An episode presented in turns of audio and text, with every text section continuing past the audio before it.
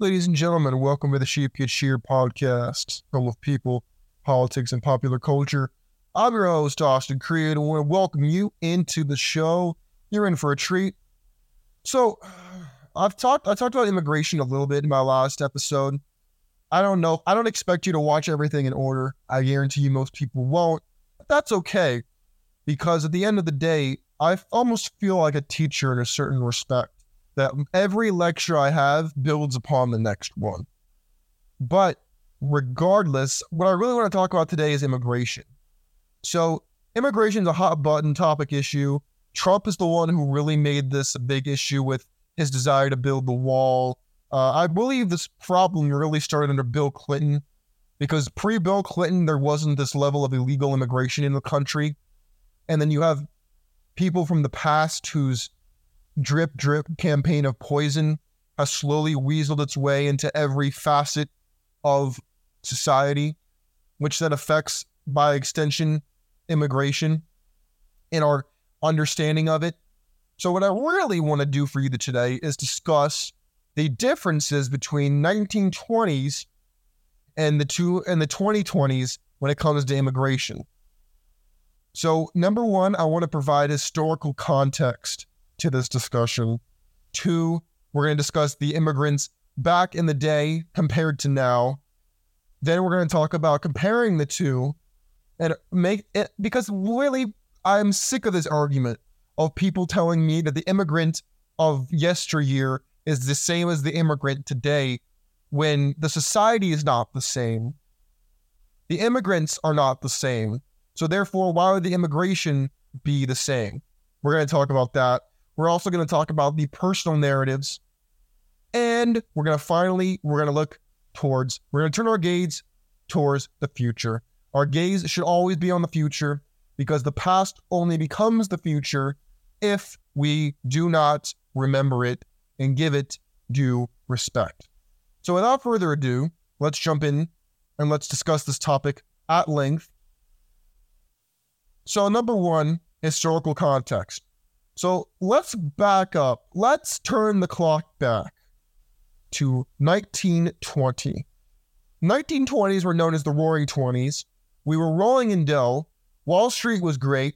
I believe that's also, I think that's the same time period as um, The Great Gatsby. If anybody read The Great Gatsby in high school, I believe that's the same time period. But the world was also reeling from the Great War, also known as, I believe it was World War One.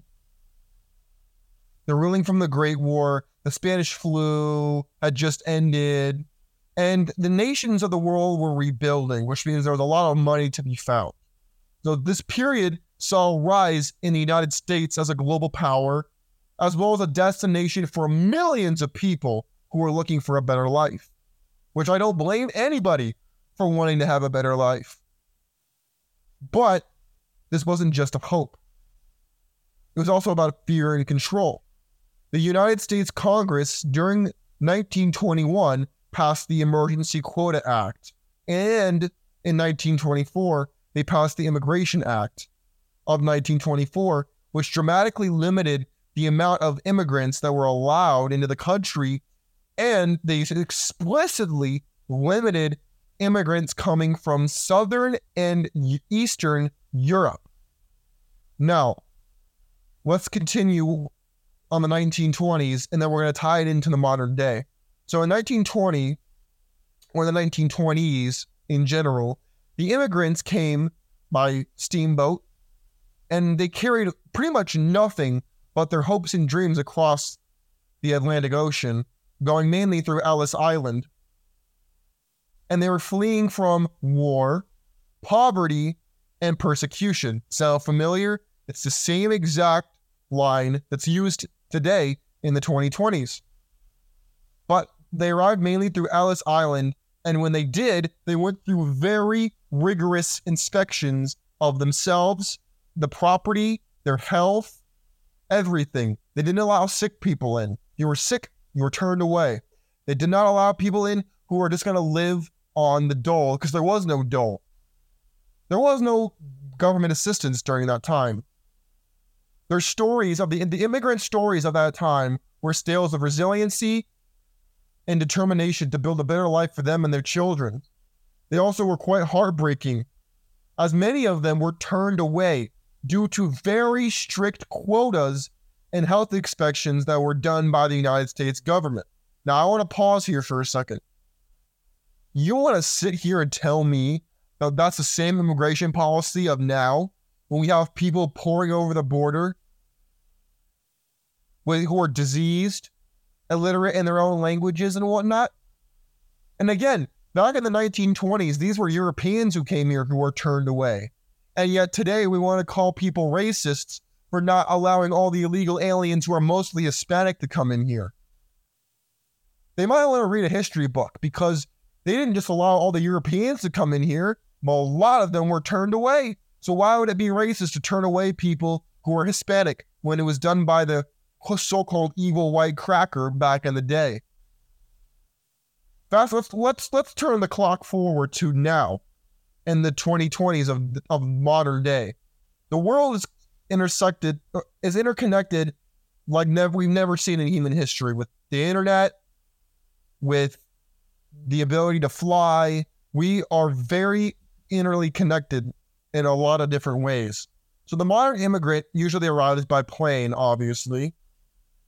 And of course, their motivations are about the same as those of their counterparts 100 years ago a better life for them and their children. They want to come here and live with a better life with little more than their hopes and their dreams, usually being smuggled in by the cartel and risking very high danger. Of course, we get that. But I want to add another advocate here. The landscape is different.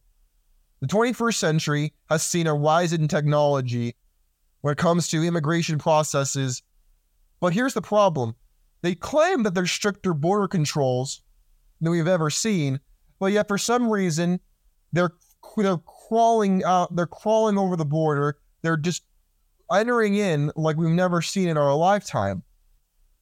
And yet for some reason, I'm supposed to look the other way.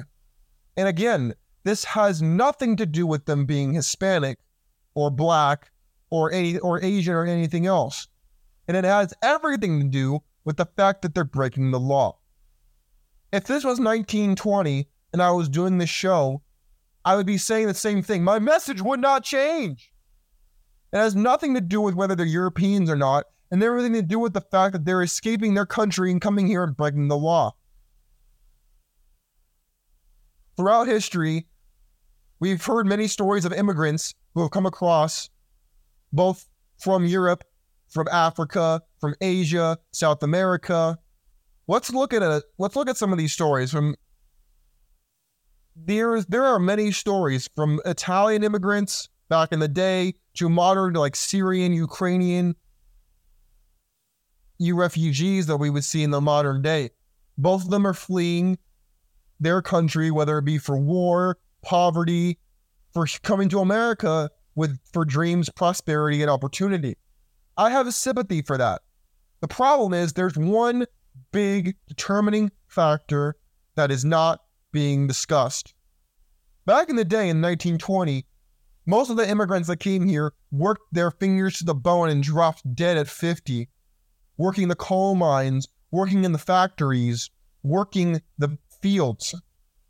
Versus now, a lot of the immigrants come in here to work the system. They have an anchor baby, they get the public assistance through their baby, and then they live on the government dole.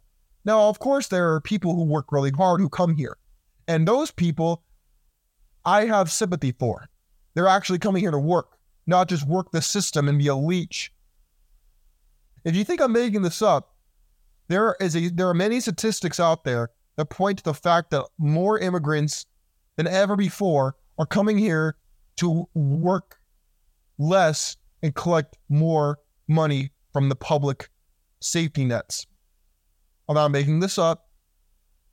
They use a lot of them through their child, number one, or because they're trying to get visas, or because they go get free medical care because of our socialized medicine. Hospitals can't really turn people away. Instead, what they'll do is they'll raise the prices for the actual people who can pay for it which is not the illegal alien who has nothing. people want to bring in emotions to this conversation all too often. And that's what really gets my goat, my friends, because you can't bring an emotional argument into a very logical, physical discussion. It just doesn't work. When you look at how many different attitudes, policies, and experiences there are that have evolved over the last century, you cannot overlook the fact that there's big money involved here. There's big money, and when there's money to be made, there are people who will try to do everything they can to collect it. And that is why, from exp- exploitation in the factories, the coal mines, in the fields 100 years ago, now there's exploitation of the welfare state. Try to get a green card, and oh, lest I forget, the voter ID laws by the politicians. Oh, yeah. Oh, yeah, you didn't know that most states don't have voter ID. And if they do, it's very, very loose. So you want to sit here and tell me that the influx of illegal aliens and the growth of the Democrat Party? Let's look at California. Millions of Democrat voters are registering in, in Democrat California, which just so happens to coincide with the millions of illegal aliens that are coming in the country. And there's not a lot of Republicans that are being registered in California. oh my, hmm. it's um very peculiar, isn't it? Hmm. My friends, you can call me whatever you want. I like to call myself a realist. Again, this has nothing to do with them being Hispanic.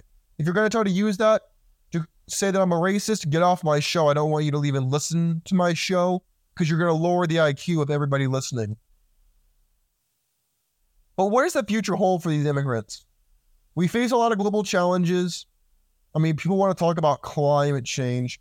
Do you know how much money is made from the green mafia, both in the United Nations and uh, in other places, when it comes to climate change? You have no idea. We could literally go completely climate neutral in the United States, but it wouldn't make a dent in actually helping the climate because of China and Russia. But go ahead, go ahead, keep keep pushing forward all this climate garbage because it really hurts the environment because it makes people not care about the real animals that are suffering, the real habitats that are being destroyed. I have sympathy for that. That's where my money would go. Other challenges we'd face would be like political unrest and economic discrepancies, disparities, uh, mass migrations of people due to atrocities in certain areas of the world. This is true, but here's the problem America is becoming more and more like the Titanic, and we're sinking, and there's only so many lifeboats. And the problem is, everybody wants a lifeboat, and I don't blame them for that.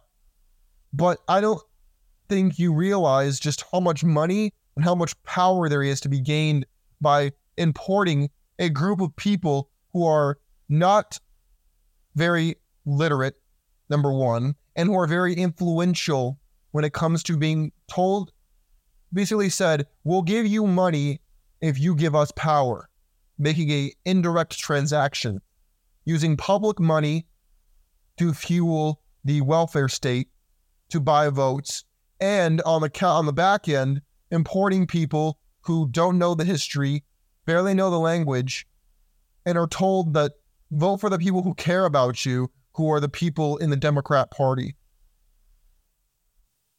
My friends, the Republicans are not they're not as clean as the driven snow when it comes to this because they're making a lot of money off of housing them. If you think it's just the Democrats, you're mistaken. But it is the Democrat Party in particular who is using them for their own gain in the political arena, while the Republicans make it more in the physical, the fiscal, the money arena. Well, my friends, what do you have to say about immigration? Are you an immigrant, first, second generation? Do you see the discrepancies between the 1920s and the 2020s that I wanted to highlight today? Please let me know what you think in the comments. Let me know what you think if you want to hit me up on X at Sheep Get Sheared. You can let me know what you think over there by hitting me up in the DMs or replying to one of my various tweets that I pump out every day. But my friends, these are tough conversations, and I will continue to have them in the days, months, and years to come because they must be had, and I have the courage to do it. My friends, Merry Christmas, God bless you. God bless your families. God bless America. Let's enjoy this time of year. Let's not get bogged down by all the garbage, by the politics and whatnot. Let's really enjoy our fellow man and attempt to do so in every avenue. Peace.